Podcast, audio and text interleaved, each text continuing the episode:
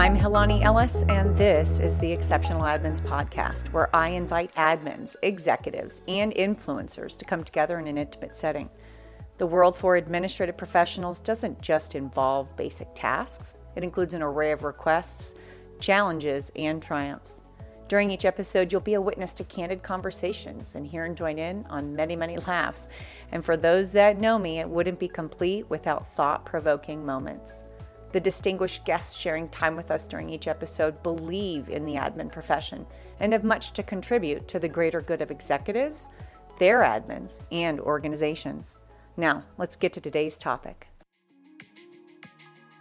Hi, everyone. I'm excited to share with you today one of my favorite resources. I personally use this product, I've been using it for many, many years, and I'm here to promote self care, something we should all be thinking about. Rodan and Fields. It's a skincare line. You've probably heard of it. It was founded by two amazing women, dermatologist experts in 2000, and they are continually building a product line that invests in male female, and teens. And I'm sharing this product with you today because it's really important that we remember self care. Sometimes it's just realizing that you've put wonderful cream under those dark eyes, you've boosted those lashes with their lash boost, or maybe you've got just a bit more glow in your skin. I highly suggest that you check them out. And I'm also bringing forward my girl, my girl Morgan, who takes care of me, and she's been doing it for many years with the different products that they have in their product line. Morgan can be found at M O R G A N C O H A R A dot M Y R A N D F. Dot com. So check her out. She's also on Instagram, sharing a lot of great stories there. Tell her I sent you and enjoy.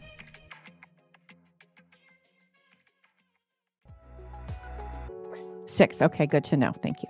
So yep. my emotional energy is fear. Mm. And what I would say to my younger self is fear does not protect you.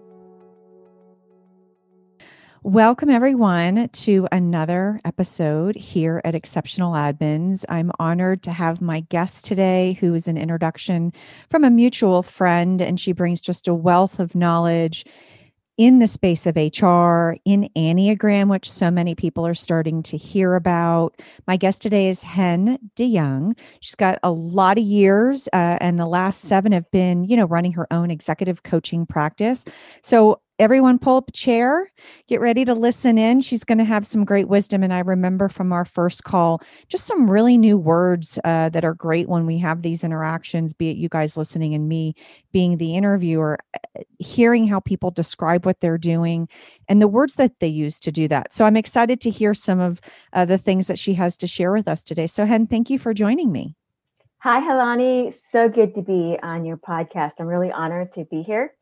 Um, my career started off as an executive assistant, and you know that portion of time is very dear and near to me because I learned so much, and it equipped me to be where I am today. And so it's an honor to be here and to be able to assist your audience and you.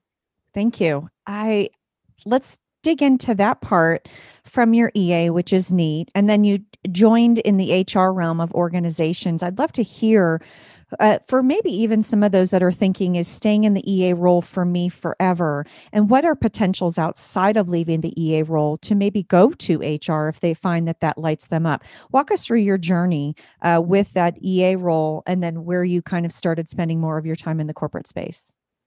Yeah, you know, um, the executive assistant work is something that I had aspired to when I was going to college and um, and so that's where I started my work. That's my job out of um, out of college, and that's what I did. Um, you know, for many years. I think it was just like I think I counted one time. I think it was like ten years, and honestly, that was my career. I didn't have any um, desire to do anything outside of it. I loved uh, the strategy. I loved understanding how decisions were made at the very top of the organization. I enjoyed assisting that top decision maker um, and and being a part of his helping him and her to think and vet their thoughts and so how i got into hr is that one of those executives said to me um, well let me say this the organization, I was in a company, a biotech company, and what happened was the CEO got fired. And I was that CEO's executive assistant.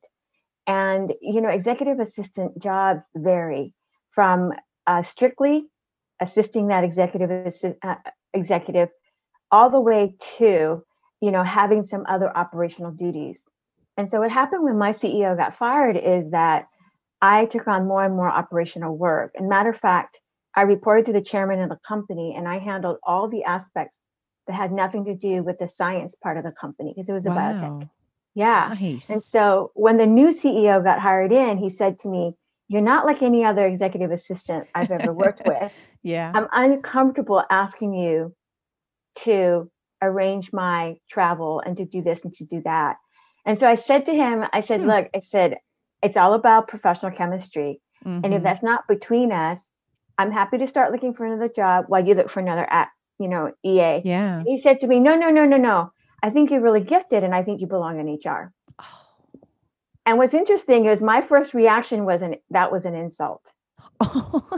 Because I'm a career executive assistant, right? Yeah. So yeah. anything else outside of that was an insult. But finally, you know, we were able to come to something. And that's how I got into HR. Mm-hmm. That's a long story to say this is that as an executive assistant, it may be your long term career. I've met right. EAs that have done it for their whole career and they're yeah. fantastic at it. Yes. And they love it.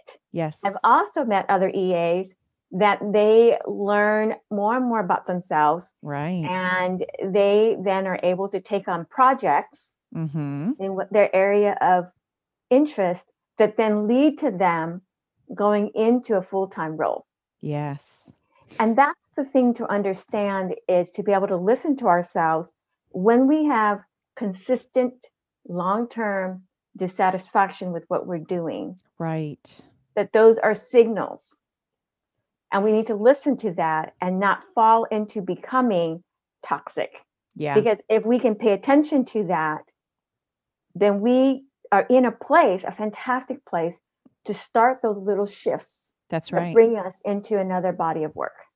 Yeah, I run into that often and quite serendipitous. I had a great uh, call this morning with a candidate who applied to a role I'm working on.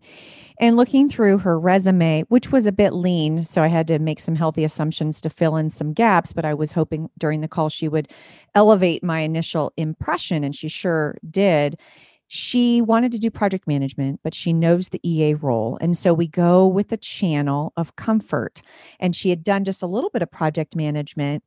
But then, because she couldn't articulate that that's the channel she wanted to travel to expand her career, to your point, like doing things that are really great with our talents, it was at the end of the call she said oh my gosh i realized i don't want the EA role i really want to be in project management and that was great and i kind of told her a story of one of my good friends who's an EA who just sort of quote retired from the EA profession. She's got 17 years. She's moving into project management. I'm hosting a woman who also has the same story for another episode and it's paying attention and you just touched on it it so nicely.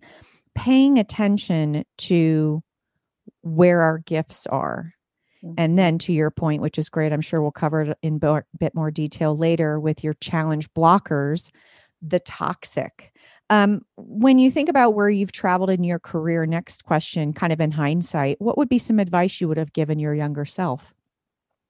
So, you know, since this is about the Enneagram, I will say that I'm an Enneagram six. Six. Okay, good to know. Thank you. So, yep. my emotional energy is fear. Mm. And what I would say to my younger self is fear does not protect you. Good. Fear, Can you repeat that? Yeah. Yes. Fear does not protect you. Fear does not protect you. It is only a signal. Oh, I love it. Right? Yeah, that's and so, great. Yeah. So stop when you get that signal and just ref, you know and really reflect and and, and digest mm-hmm. versus thinking that acting on the fear is going to protect you. It doesn't. No, it doesn't. And definitely in 2020 and 2021, there's a, a, sort of a tone within the air. I said to someone the other day, it's so thick. I think we could machete through the thickness yes. in the air on this word fear that you yes. used. Yes. Yeah, I think that's wonderful. That's a g- great way to put it. And I like how you chose the word signal um, to you know paying attention to these signals these markers. I did a podcast episode habits goals and boundaries and it kind of talks about sort of some natural habits that are not healthy habits. Yeah. um, so that's great that you brought that up and i'm glad you you know teed up this enneagram part which i'm very excited to learn. You're a six. I'm a six. Uh, i'm a i'm a three with i guess a supporting eight Okay. Am I saying that right? well, if, if, you're talking about, it, it, depends in what context, right? Because the Enneagram is comprehensive and deep. Mm-hmm. So uh, when you say eight, you know, is that your one of your dominant autopilot? I think the three is the dominant, but I tell people often I'm a lowercase type A okay. versus an uppercase. So I do believe that the three is my primary. So maybe yes. for those new to Enneagram, if you would describe who a three is, which would be myself, and then describe a six. Let's give that little tease of those two numbers of I believe it's eight numbers or nine numbers in the Enneagram. Nine numbers. Nine, yeah, the Enneagram you. has nine numbers. Okay. So the three is called the competitive achiever. Okay. Yes. And um, okay. and the the the gift. Every type has a gift. And when I say a gift, I mean like a superpower. Mm. And so it's a superpower for that type that is exponential versus I could have I could have some of your gift, but not at the degree that you have. And so the superpower of a three is efficiency and planning. Yes. And and the the you could call it the biggest trigger for a three is anybody that they perceive as standing in the way of their plan or their efficiency. okay, um, I'm laughing at myself. yes. In a good um, way, in a good way. In a yeah. good way, yes. Um, and so, yeah, threes, eights, and sevens are the most common types that you find in leadership. Mm. Okay, well, that's, that's okay. That's great. Yeah. Okay. Right. And so, if you had to give a shortcut in, in how to describe that, the threes are those leaders that um, that are very goal focused, singularly goal focused, singularly efficiency focused, and they know how to plan things out and make it happen. And you know, like a train, mm-hmm. like a mm-hmm. freight train. Mm-hmm. The eight is the leader that walks through walls. Ah. They don't believe there are obstacles that's probably why the eight is secondary right. because I believe um I believe in that. Let's work through it. Yeah. Okay. Yeah. Nice. I like have, how you put that. Yeah. They have a force. They are a force of personality, the eight. Mm. And the seven is called the enthusiastic visionary. And they are the enthusiastic visionaries. They're the ones that have lots of ideas, lots of visions. And they turn a meeting into a conversation. Yes, keep yes, going. Yes. yes. and and a um, a self-aware seven will surround themselves with great people who can execute their vision. Mm, love it. Yeah. Right? Yes. Right? And and an, an eight the uh, the the competitive um, the, the eight is oh my gosh i can't believe i'm going to forget what the eight is. But anyways the eight assembles a tribe. Mm, mm-hmm mm-hmm.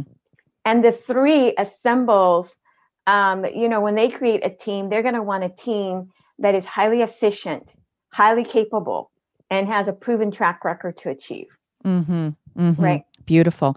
You right. said you were a six. A six. A six is called the loyal skeptic. Oh. We're, we're charming. We're witty. Very discerning. Okay. Gifted with risk mitigation and hypervigilance risk mitigation that is wonderful. So do you find yourself going down the rabbit hole of a ton of options for researching to then approach to the risk mitigation option?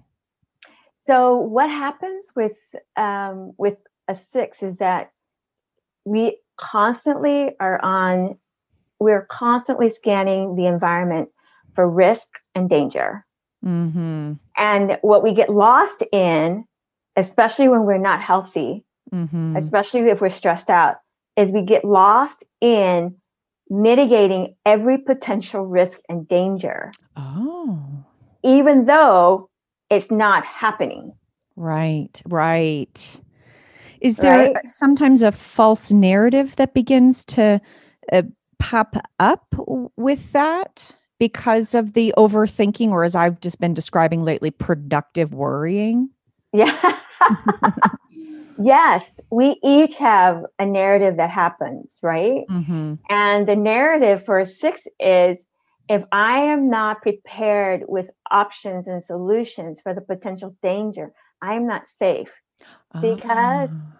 because I'm driven to be safe and secure and supported. Mm-hmm. For the three, the competitive achiever, it is I am what I do. And if I don't do, I have no value. Oh, yeah. Right. And so the narrative is I must do, I must be able to continue to achieve. And here's the thing that's so interesting about the three is that as soon as you achieve, you move on. You don't even stop to celebrate. Oh, I will own that. But this morning on a call, I practiced celebration. So, okay, I'm working on it. That's I'm awesome. working That's on it. Awesome. Yeah. Now, of course, these are all thumbnails, right? Of it's course, yes. Each, each.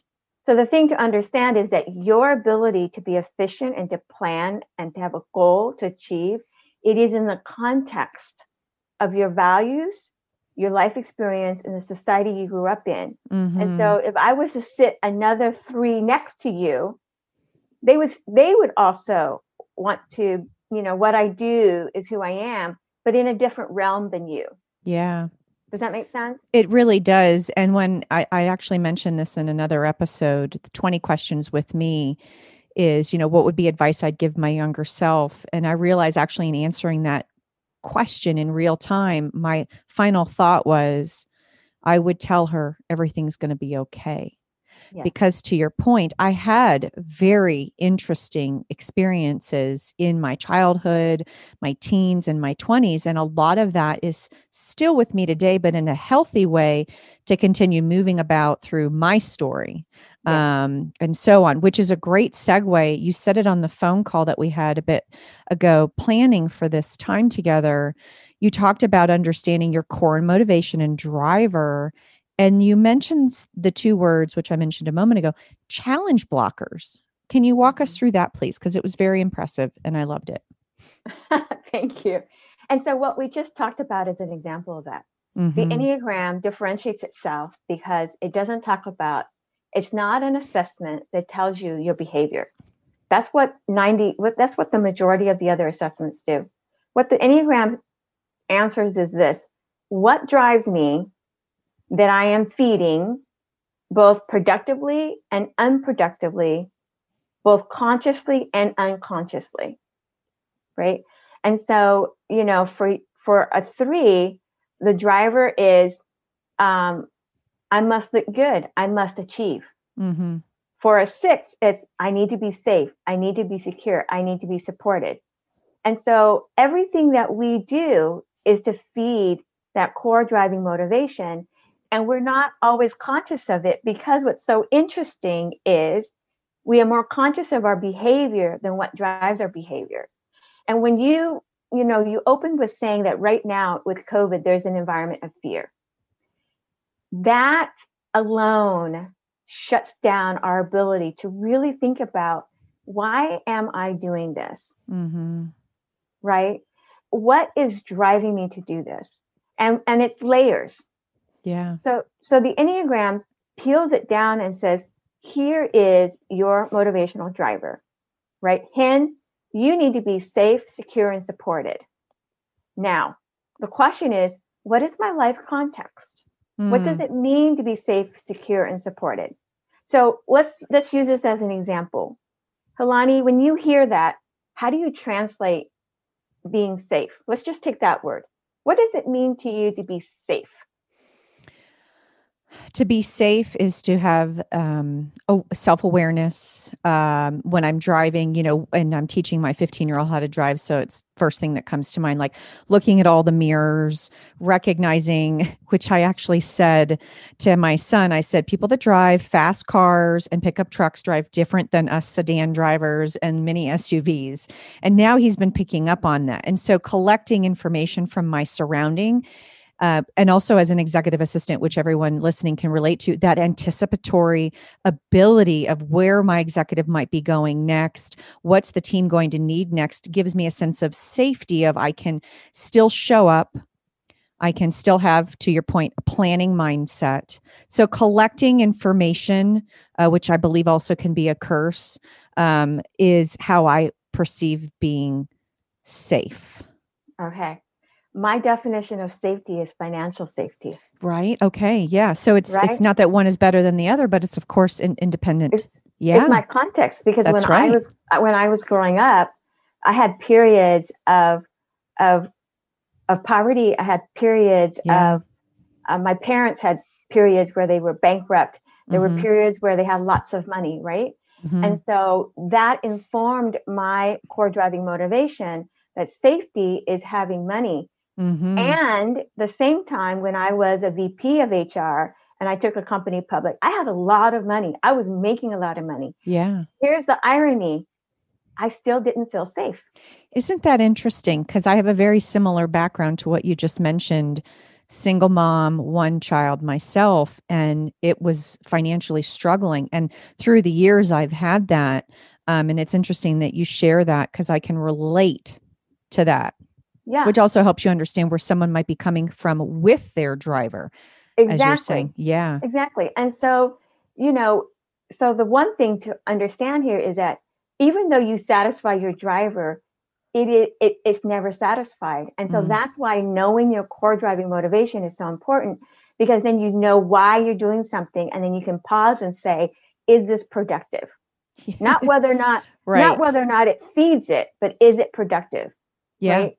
Yeah. And and so, you know, and so here's the thing. Imagine you're you are imagine you are managing a team of executive assistants. Mm-hmm and you know because you've had deep relationship with this one that her drive to excel isn't really about excelling but it is about this need to be financially secure mm-hmm. and so when the company perhaps isn't performing well imagine how you can help her to be healthy in that environment when that would directly hit her motivation. Mm-hmm. Or imagine what an executive assistant like that would do if she was unhealthy and yeah. didn't believe that she had financial security in this environment and and that her performance was eroding. So great. And I wrote it down right before you told that wonderful example. We we need to talk more. Yes. And that I believe is a constant hurdle, especially when I'm talking to, which is an, you know, a highly populated female industry as an admin. A lot of these times there, which I also talk about, the island in which we all live makes yes. us feel alone. Yes. And it's unfortunate, which is where, for the work I'm doing, especially with this podcast, bringing out conversations to be motivated to, like you just actually mentioned. And I was on the phone with a woman on Monday who's leading a team of admins. She's in a different state though. And so, how truly, even though, yes, a lot of us are working remote and in an office, is she truly getting alone time to give them that safe space to be able to maybe speak about some of their concerns? Um, yeah. And that's a great segue to the next question because I'm sure some of the listeners might be saying now, I love all of this. Where do I start to figure out and uncover my core drivers? So there's two ways to do it um, one way is to do your own self study. Mm, which is so sometimes painful, but yes, it, please, it is, please inspire it is, us. It is painful, but there's a lot of people, uh, there's a lot more people that encounter the Enneagram and do a self study by reading um, and by, you know, and, and I'll give you three great resources that are completely free and their websites. One is called the Integrative Enneagram. All right. One is called the, the Enneagram Institute. And then the third one is the Worldwide Enneagram. And the reason why I point those out is that they are they are Enneagram schools and they they are very, very good and they incorporate um, practitioners and scientists in the social sciences and behavioral science area. Now, there's a lot of Enneagram when you type into the, the internet, but those three are the best. And everything else can be a little bit wonky or a little bit too mystical but those three are really great. So start off and and do your own self study and learn about yourself. And so there's an advantage to doing that. It may take a little longer depending on how much time you want to invest in that. And you know and then do that and then the other route is working with someone like me who uses a very comprehensive reliable and validated enneagram assessment that can give you a customized debrief and and help you to be able to understand about yourself and then how to continue to grow in that understanding of yourself. And i want to touch back a little bit about you know you know if you're managing the example of if you're managing any um, you know executive admins. Here's the thing about the enneagram. It builds empathy and compassion for mm. you and for others. So true. I couldn't agree more. So and, true. and so if that. you if you understand that you see the world the way you are not the way the world is yeah. then when there's that misalignment it's not about there's something wrong here. It is about what do i get to learn here about myself and this other person? Mm-hmm. and i think that's the piece about the enneagram that is so incredibly wonderful is that as we learn about ourselves we can have empathy and compassion for ourselves and then we can have empathy and compassion for others.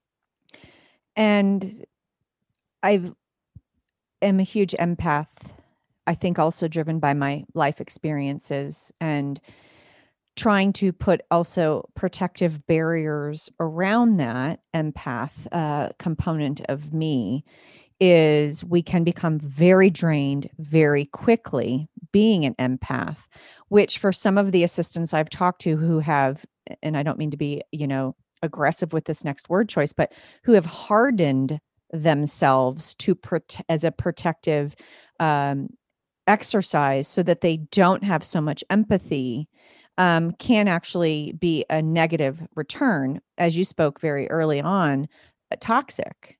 Do you have any thoughts on, you know, how great it is to be an empath, how learning this and having this compassion um, does help people actually get to a better place versus feeling broken down?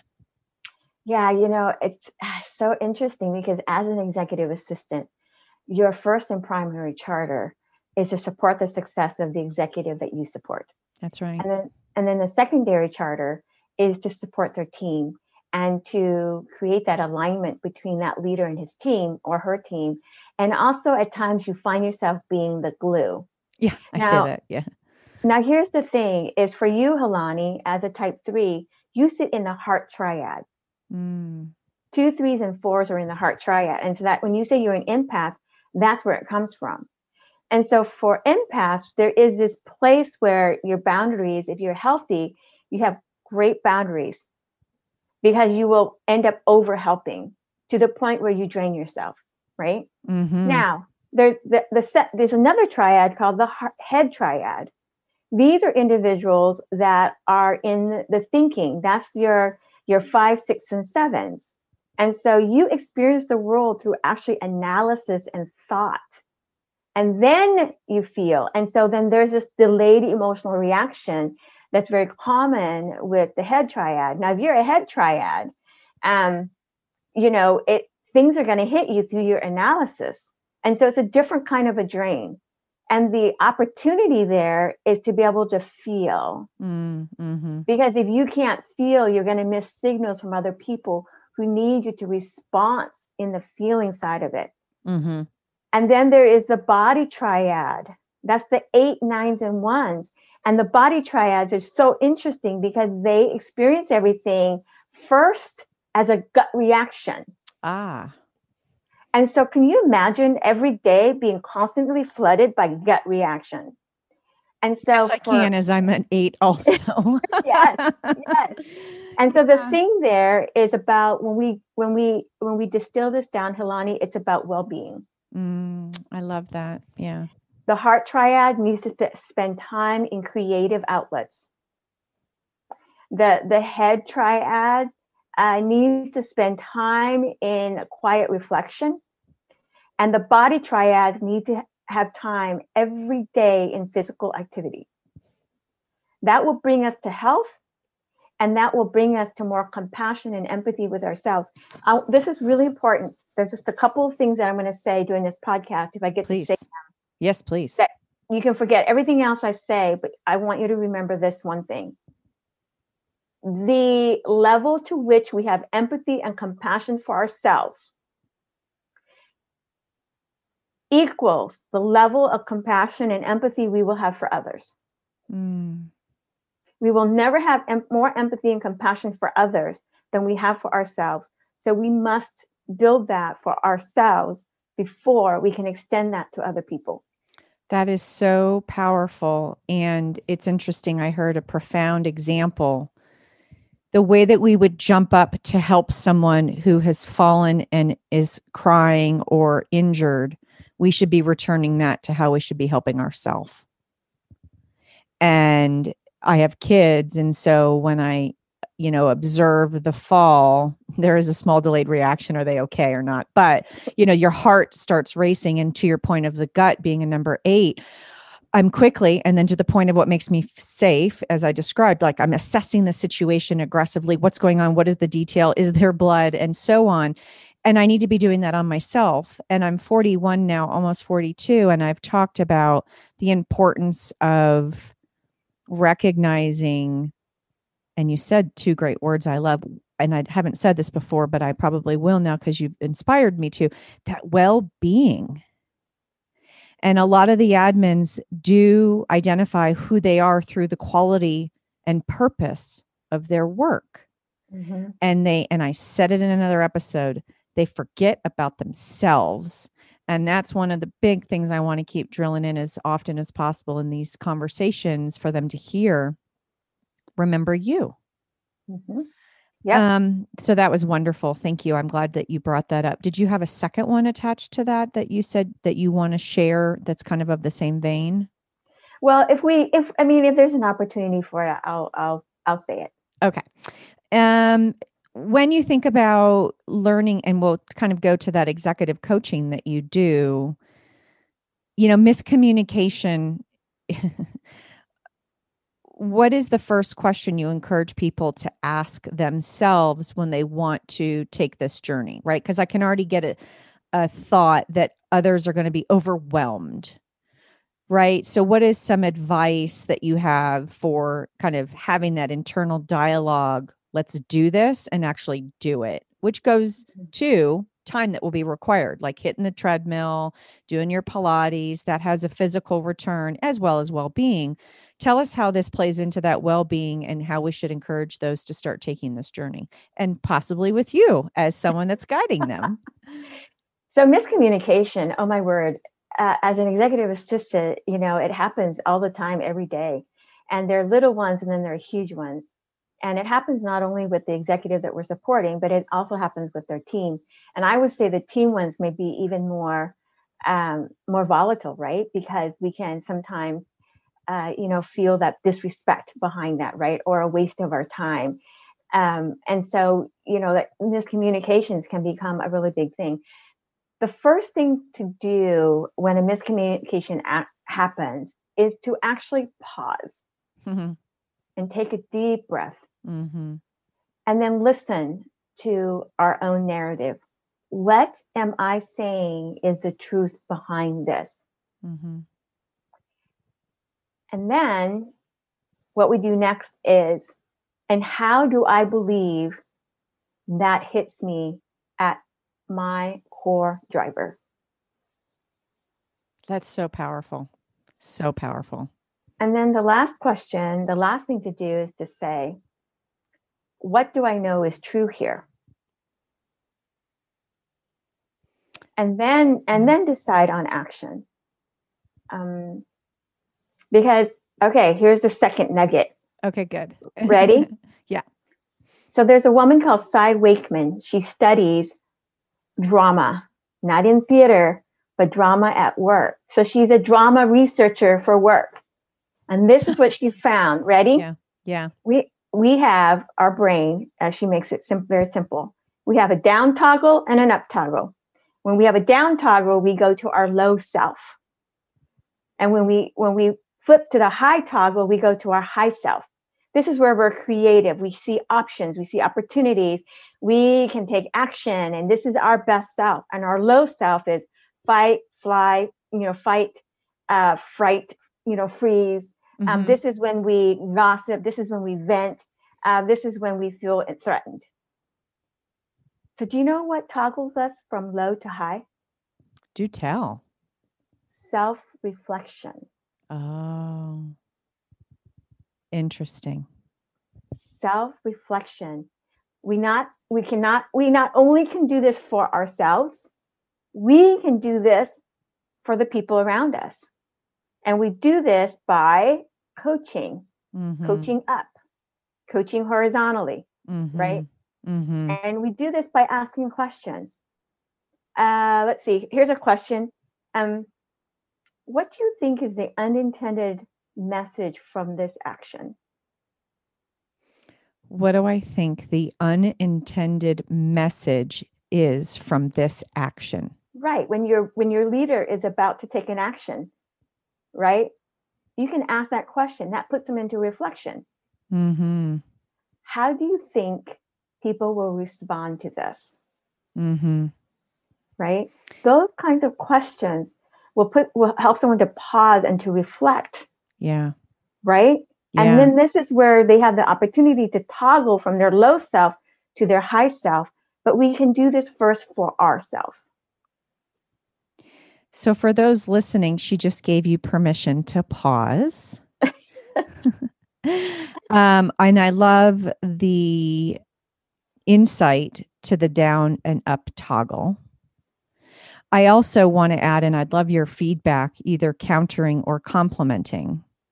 A lot of the times, executive assistants believe that they need to be very quick to respond because if they pause, it shows that they're either not prepared, they're not intelligent enough, or they're slipping in their role.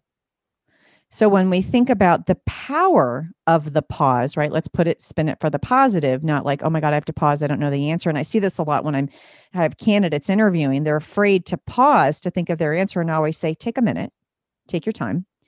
Talk to us about the power of pause to inspire the listeners that it is actually a power move, not a um, insecure move. Oh, the power of the pause. Oh my word. I kind of put you um, on the spot. no, I mean, it's very powerful. And here's the thing about the pause you can use the pause to slow down what you know is going to be a disaster. Mm-hmm. Mm-hmm. You can use the pause so that you can be more intentional. You can use the pause in a strategic way. And here's the way to use this. Here's the way you can do this. I would like to take some time to think about this because I believe the impact of this is a lot larger than what we think it's going to be. So, would it be okay if I had fill in the blank um, this amount of time and then I can come back to you? I want to gather some information before I respond to you on this. My favorite. I'm right? full in uh, I con- I concur to what you just said absolutely, and the power of that sentence. Um, and I hear this a lot from my EAs that I've placed and the leaders that I've worked with. They actually love that, even though we mm-hmm. think they're going to be turned off, because what it says is, I can trust you, Helani, the assistant, to now go out and collect more information.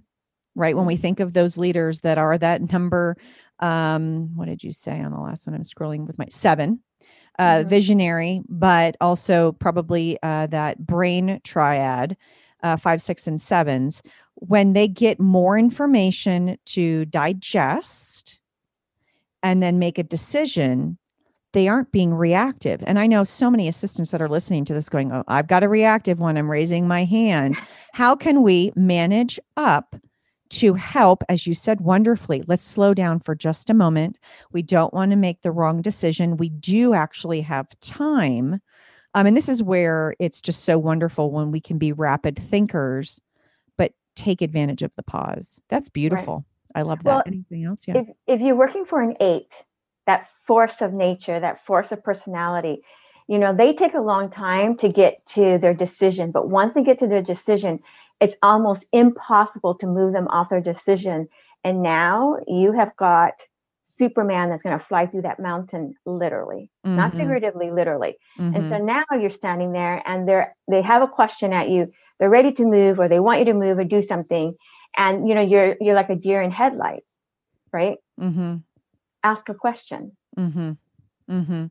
Yeah, and that's a that is a move that is to many a risk, especially if they're in a role where they haven't operated, and I won't say behave, operated in that fashion. And when I'm talking to assistants who I have placed that are, you know, having their review or, you know, looking to get a, a meeting on the calendar with their executive on like just talking about how things are going yes, I believe, and I'd love to hear your insight. Yes, you can pivot, right? I try to avoid the word change because change freaks people out. We don't always have to change. Um, we want to pivot or we want to evolve. Tell me what you think about taking that micro risk to start maybe using some of these strategies, which is the pause that a lot of assistants may not do. Um, talk to us briefly about taking that pause, which is taking that risk. so here's the thing you have to have that trust with your with the leader. Mm-hmm. right? Full stop. That's the baseline. Now there are times where that leader is moving like a freight train and they're forgetting that you have proven to them over and over again that you are about their success and that you can be trusted. Mm-hmm. Now, if we're talking about those times, right, then you know your leader best and you know what is going to help them to slow down and give you the room to do what you need to do. And so it's really dependent on that relationship. If you've worked for this individual and the trust is hard and they're not trusting you, then I would suggest that you learn about your Enneagram so that you can understand your behaviors that might be coming across to them, but they can't trust. right? Hundred percent, absolutely. Now- and I talk about trust in my coaching, so I like that you brought that up. Yep. Yeah. And if you have worked for this person over time, six, nine months, 12 months, and that trust isn't there, whether it's on your part or on their part, then I respectfully encourage you to look for a different opportunity. Mm-hmm. Because as an executive assistant, you know this leader's behavior probably like the back of your hand. Now, you may not know what drives them, but you know their behavior. And in, in nine to 12 months at the max, maybe at the minimum, depending on the role and the scope, there needs to be that deep trust so that when you say, I need a moment, they're like this Oh my God, Hien's asking for a moment. I absolutely will give her that moment Mm-hmm. Mm-hmm. mm-hmm. right and Yeah. if in and, and if they still railroad you and go over you right then what you have to do is you have to take that deep deep breath and say i will be there to help them reflect when this fails Yeah.